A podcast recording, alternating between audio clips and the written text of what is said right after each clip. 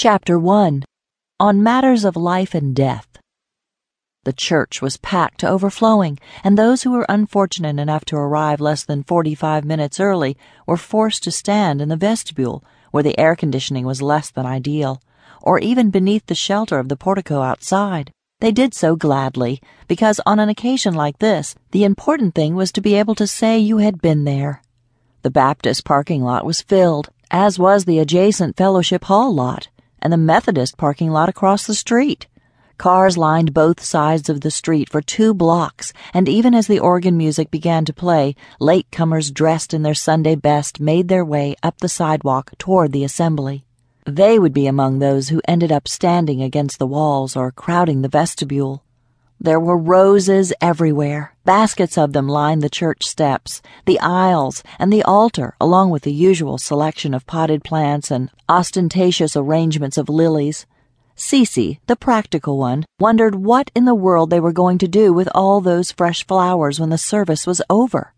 It was too bad no one was giving a dinner party afterwards. The arrangements could be broken down into gorgeous centerpieces. Cici realized her musings were more than a little inappropriate under the circumstances, and she glanced guiltily at Bridget, who sat next to her on the pew, sniffling into her tissue. I'll never be able to look at another rose without thinking of her, Bridget whispered brokenly. Cici patted her friend's knee sympathetically. She did love roses, she whispered back. Lindsay, who sat on the other side of Cici, leaned in close and murmured resignedly, She's right, you know. I can forget about using roses at my wedding now.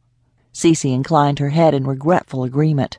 It's just not right, Bridget said, blotting her face with the soggy tissue. Cici looked at her reproachfully. I'm sure she didn't do it just to ruin Lindsay's wedding. She couldn't have known everyone would send roses. Bridget's wet, red rimmed eyes looked at her friend as though she had never seen her before. I meant, she said deliberately. She was so young, younger than I am. Lindsay leaned across Cici and told her, Actually, no. Farley said she was 76. Farley was their handyman and the second person they had met when they moved to this small Shenandoah Valley community. The first person was his sister in law, the subject under discussion.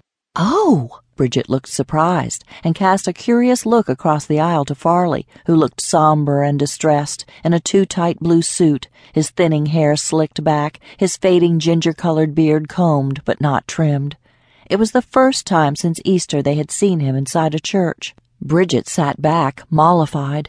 She certainly looked a lot younger. Not, she added quickly, that that makes it any better. No, it doesn't, agreed Cici with a sigh. Seventy six still sounds young to me, and I can't believe I'm old enough to think that. The other two women nodded glumly. None of them was accustomed to thinking of themselves as old, and they all looked much younger than their driver's licenses would have them believe. Bridget was actually the oldest, but with her short stature, round face, and platinum bob, was often mistaken for the youngest. Cici was a tall, athletic woman with thick, honey colored hair and a penchant for the outdoors, which had resulted in head to toe freckles, and a talent for carpentry and construction that left her, more often than not, concealing one or more scrapes behind a flesh colored bandage. Although Lindsay's shoulder length auburn hair might not be quite as naturally pigmented as it had once been, and though she had abandoned the fight against the few midlife pounds that had turned her willowy size six figure into a slender size eight, she could still turn heads in a pair of skinny jeans and heels. Today, however, in their somber navy and dove suits, and with their hair pinned up and their expressions muted, with the shock of the circumstances, the lines on their faces and the years that registered in their eyes were not so easy to disguise. And no one cared. Ida Mae Simpson, who sat next to Bridget in a black crepe dress, black tights, and a black felt hat with a veil, and a rather scraggly looking black feather that had likely last seen the bird which it belonged sometime in the 1940s, folded her arms across her chest and gave a curt nod. She was older than any of them by an indeterminate number of decades and had known everyone in the community most of her life. By contrast, Lindsay, Bridget, and Cici had moved here only four years ago, when they had fallen in love with the fading brick Victorian mansion nestled in the lush Shenandoah Valley, and had made the life changing decision to leave the suburbs of Baltimore behind, pool their resources, and buy the place. Ida Mae, who had been taking care of the house almost as long as its new owners had been alive, was a bonus which, even on her best days, the ladies were not entirely sure was a good thing.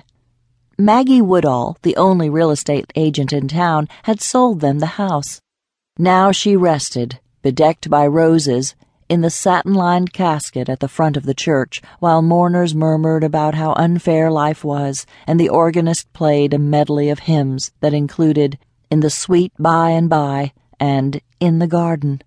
I thought she looked real natural, Ida Mae pronounced with satisfaction. Several people, overhearing, nodded in agreement, and Bridget patted Ida Mae's arm with a weak smile.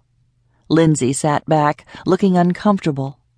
Why do people say that? she muttered. I hate it when people say that. The last thing I want to look when I die is natural. I want to look dead.